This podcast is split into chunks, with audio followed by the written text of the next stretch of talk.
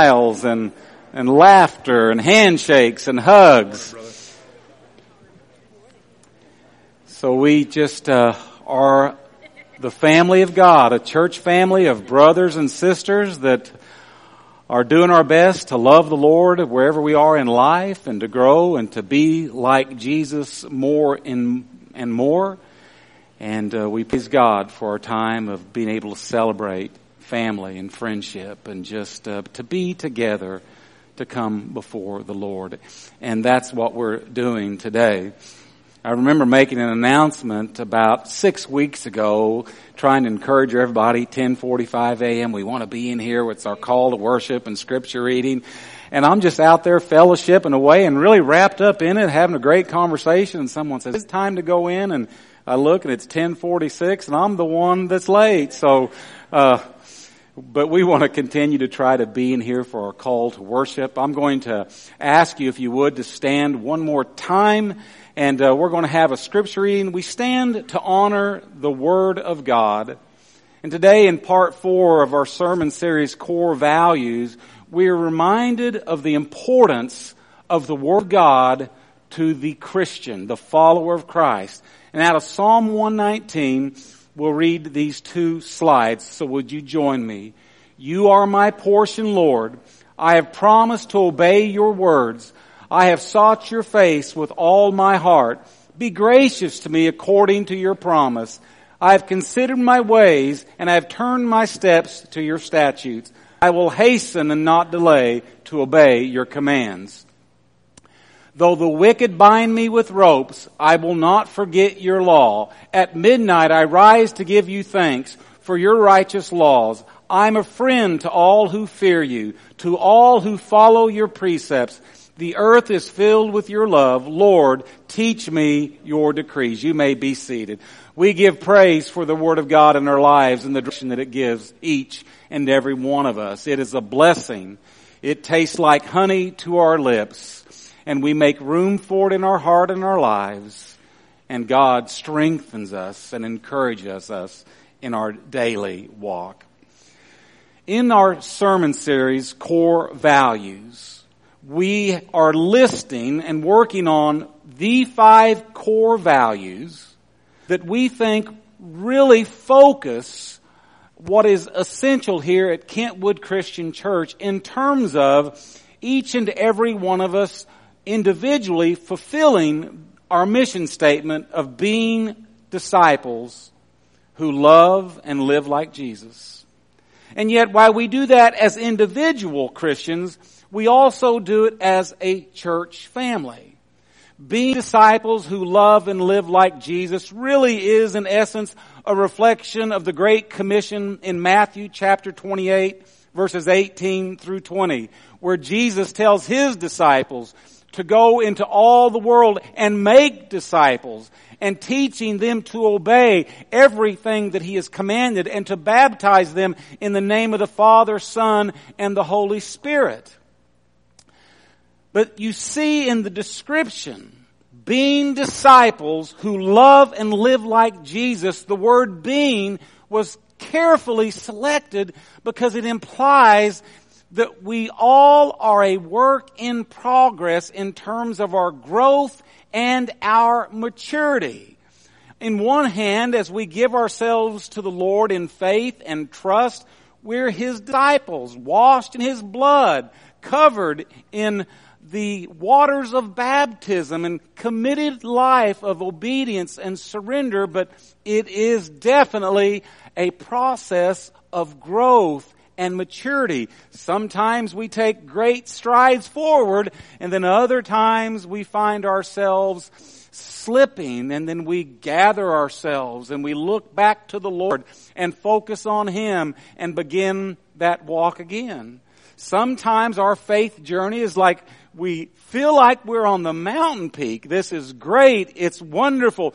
Could it get any better? And then other times we really feel like we are in the deep, dark valley and that we are failing and falling short and disappointing God.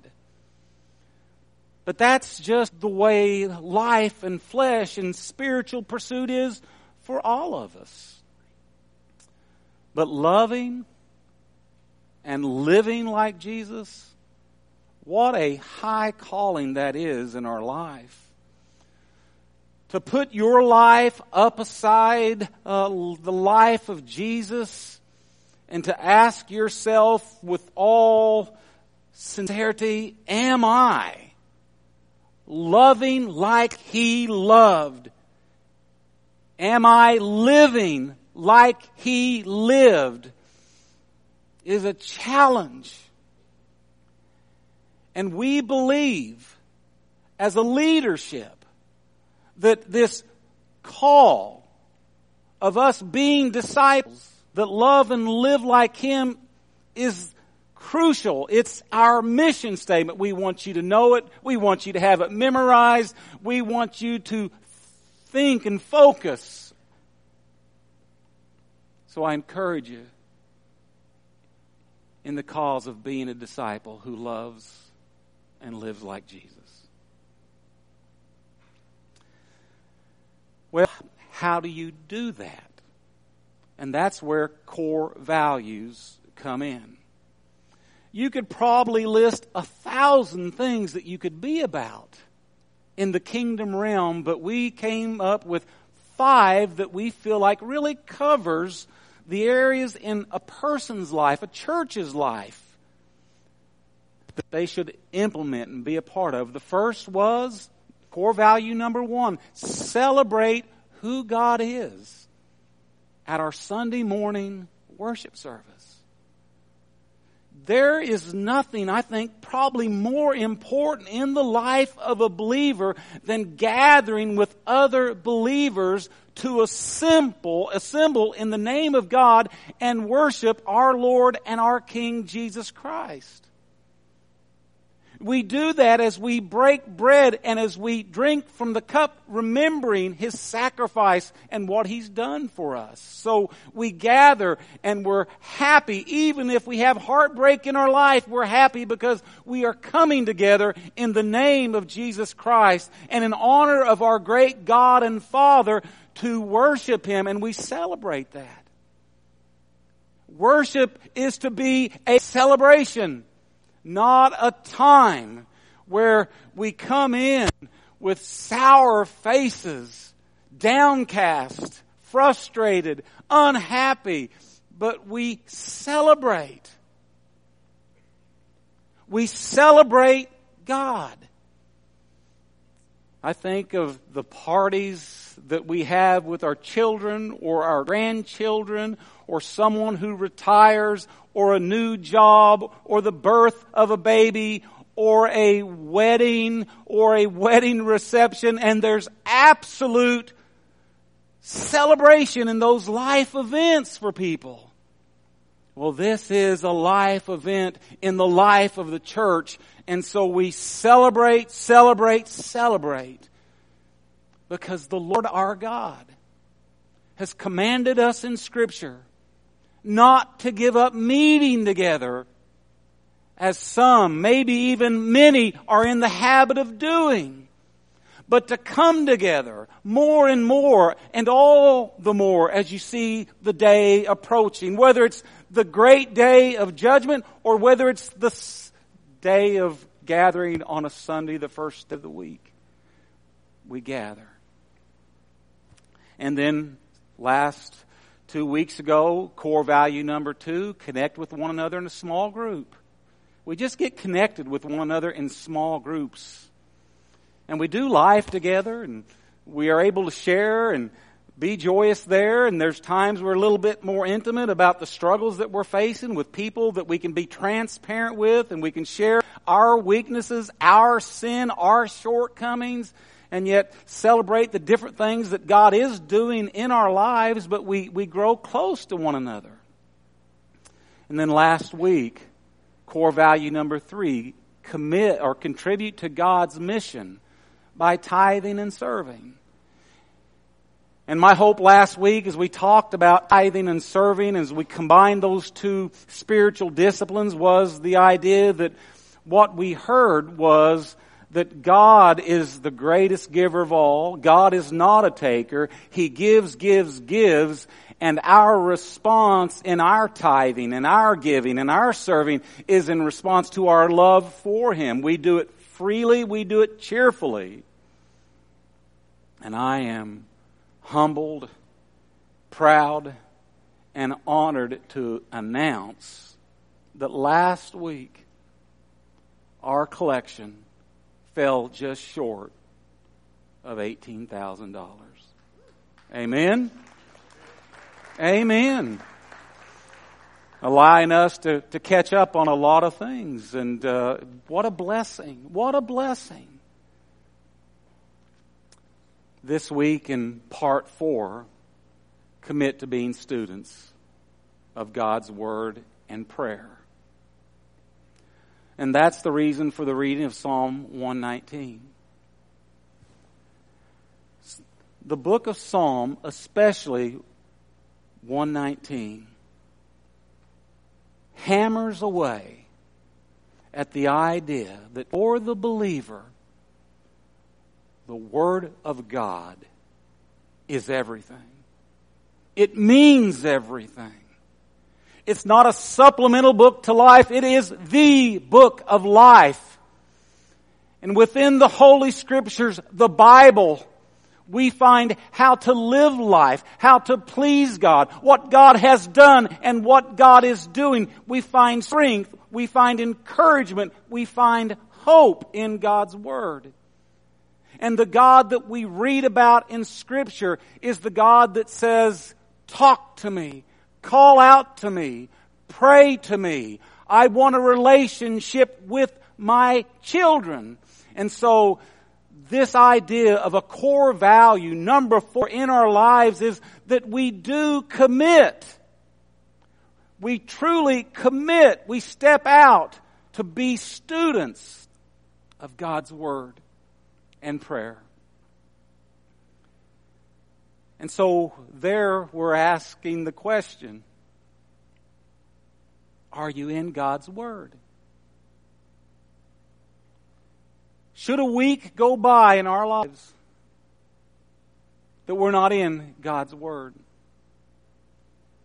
Should a day go by that we don't cry out to God in prayer?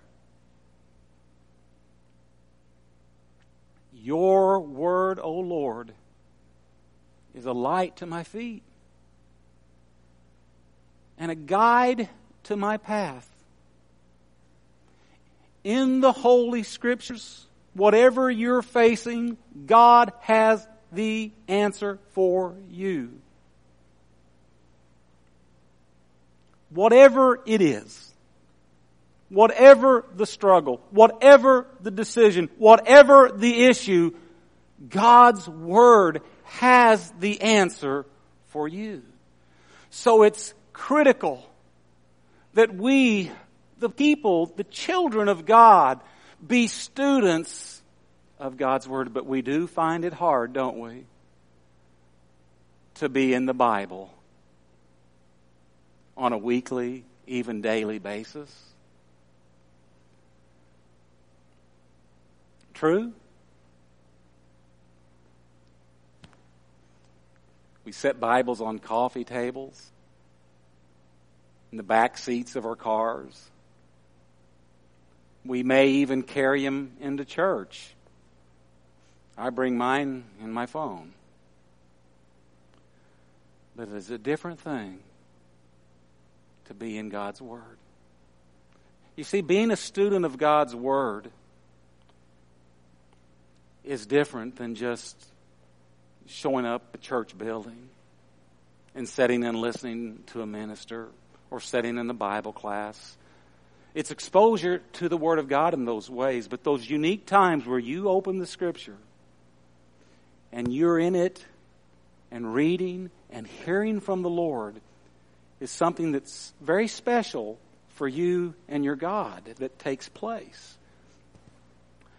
There's a passage of Scripture where Paul, writing to Timothy, says, But mark this. That's how important it is. There will be terrible times in the last days. People will be lovers of themselves, lovers of money, boastful, proud, abusive, disobedient to their parents, ungrateful, unholy, without love, unforgiving, slanderous, without self-control, brutal, not lovers of the good, treacherous, rash, conceited, lovers of pleasure rather than lovers of God. You really would not know that if God didn't tell you that. And is it true, or am I just really off the mark myself? But isn't that growing more and more in our culture today? Lovers of self rather than lovers of God. Paul says, mark this, Timothy. Be aware of it. Live with it in view. This is what you are facing we're facing it too. And I believe in extreme measures.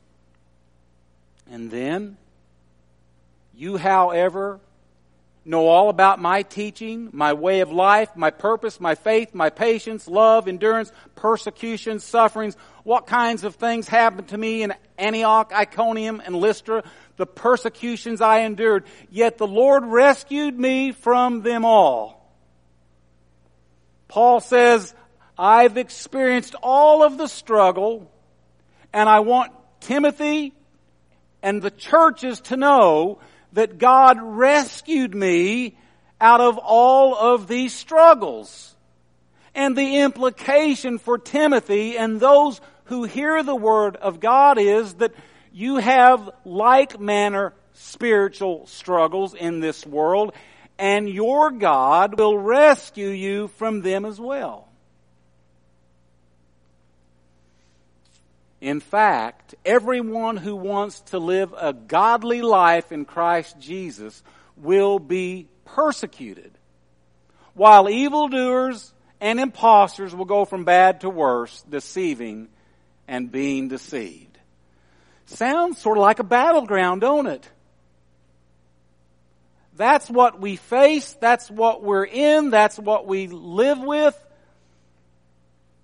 And without prayer to God, without laying down in the scriptures and resting in those scriptures and filling our lives with God's truth and promises, how does anyone survive? Only by the grace of God.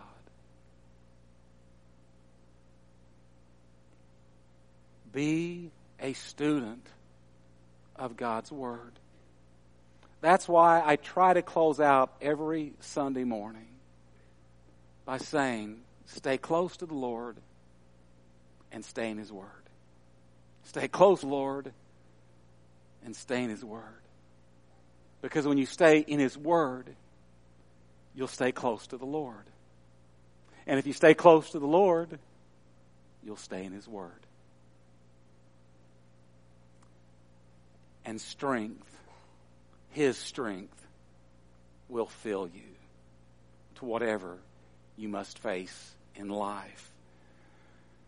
But as for you, continue in what you have learned and have become convinced of because you know from those whom you learned it and how from infancy you have known the Holy Scriptures. Paul says of Timothy, from infancy, you've known the Holy Scriptures. Now that's hyperbole.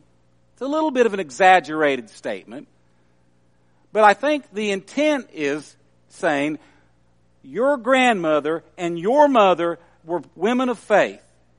And when you were a little bitty baby and could understand nothing, they exposed you to the presence of God that was in their lives. They exposed you as your formative years started, they were there talking about the things of God. From your infancy, you were exposed to God.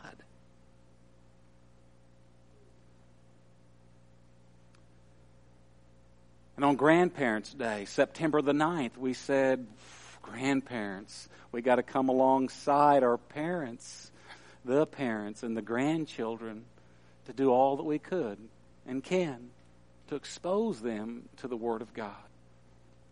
That's what Paul focuses as he's talking here with Timothy.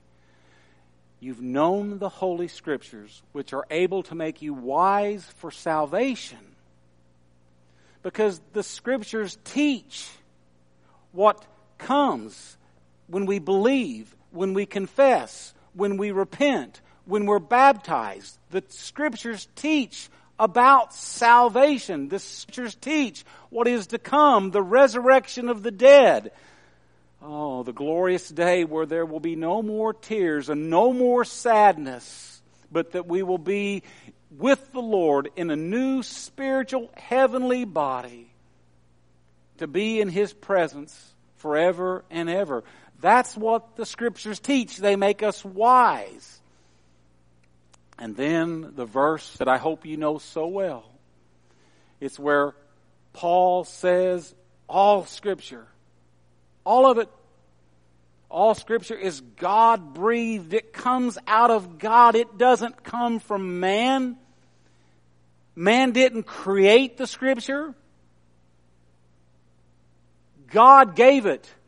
It is of God. It's breathed by God from His Spirit and it's given to us, the world, mankind, His church, believers. All scripture is God breathed and it's useful. It has a purpose for our life.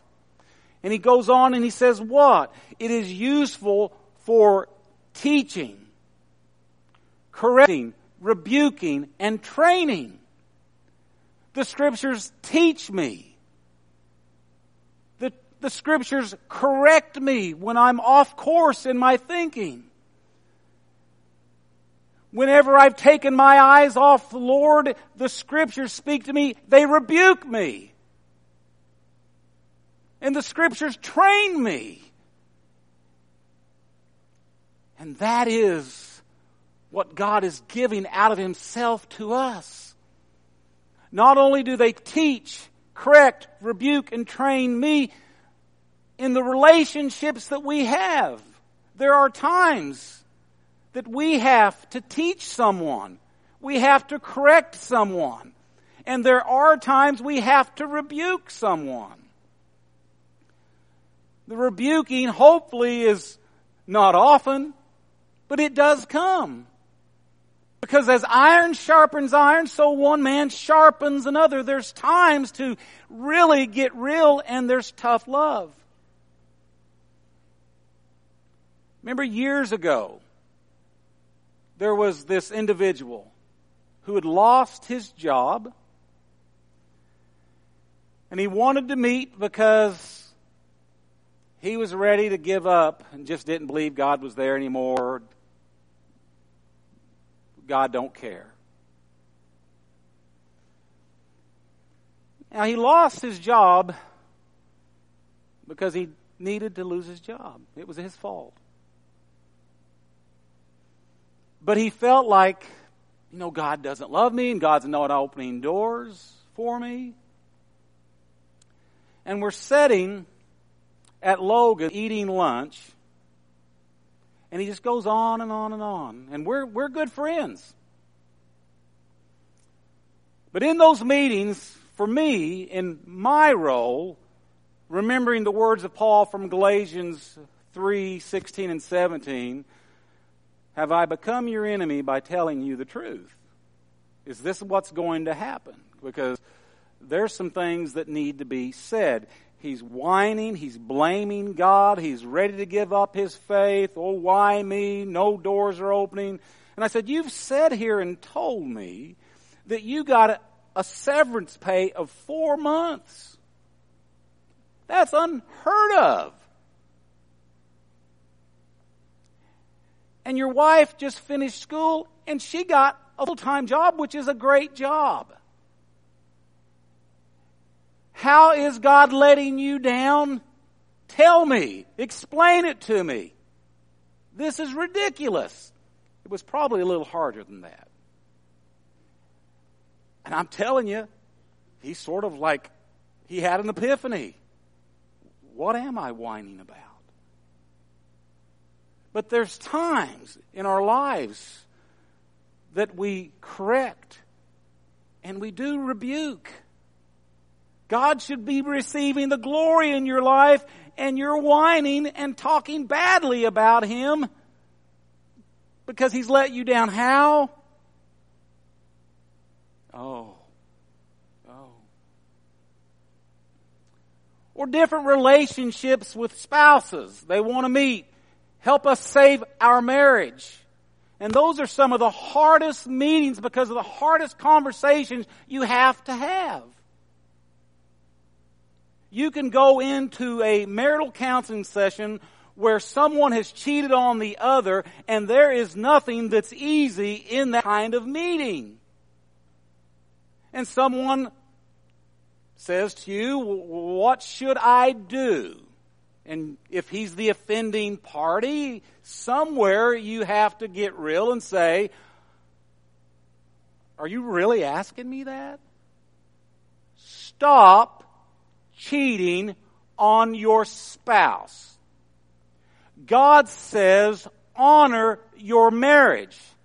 God says, love your spouse unconditionally. There's times that God's rebuke through you in love gets the person's attention, and there's times it don't. But that is the importance of God's Word in our lives, knowing how to go into situations, to talk with people. It's not always easy, and most of the time it can be very difficult. All Scripture comes out of God, and it's useful for teaching, rebuking, correcting, and training in righteousness, so that the servant of God may be thoroughly equipped for every good work. Through time and exposure to God's Word, it changes who we are, how we talk, what we do, the way we live, and the way that we interact with people. Because we are striving for being disciples who love and live like Jesus. We have accepted that high calling as we stand on the gospel of Jesus Christ and we remain unwavering.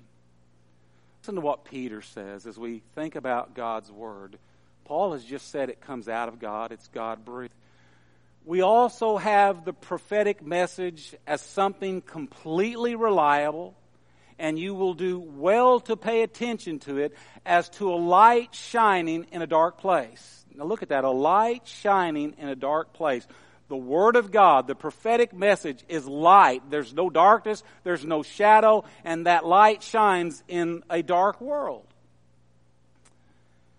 It says, as to the light shining in a dark place until the day dawns and the morning star rises in your hearts. And then he hammers this away. Above all, you must understand that no prophecy of Scripture came about by the prophet's own interpretation of things, for prophecy never had its origin in the human will, but prophets, though human, spoke from God as they were carried along by the Holy Spirit you and I, the church worldwide, can stand strong on the fact that God's Word is truth, it is reliable, it is enduring, it is everlasting, it is infallible. It is what this world needs. It is what we need. It's what you need because it exposes the dark areas in our life. And we can sit back and be confident that this is God speaking to me. Not Patrick, not another leader, not an elder, not some friend, not some man made stuff, but given to us from God. And then as we commit to being students of God's Word and prayer, this is what the Hebrew writer says about Scripture. For the Word of God is alive and active. You see, the book that you open up whenever you go to read God's Word is not a dead book. It is a spirit filled book. You read those words, God's Spirit is there. God's Spirit is active. God's Spirit is alive and everlasting. And you know as well as I do, if you are a student of God's Word, when you read those words, they speak to you in a different way than any other book. They challenge you. They convict you.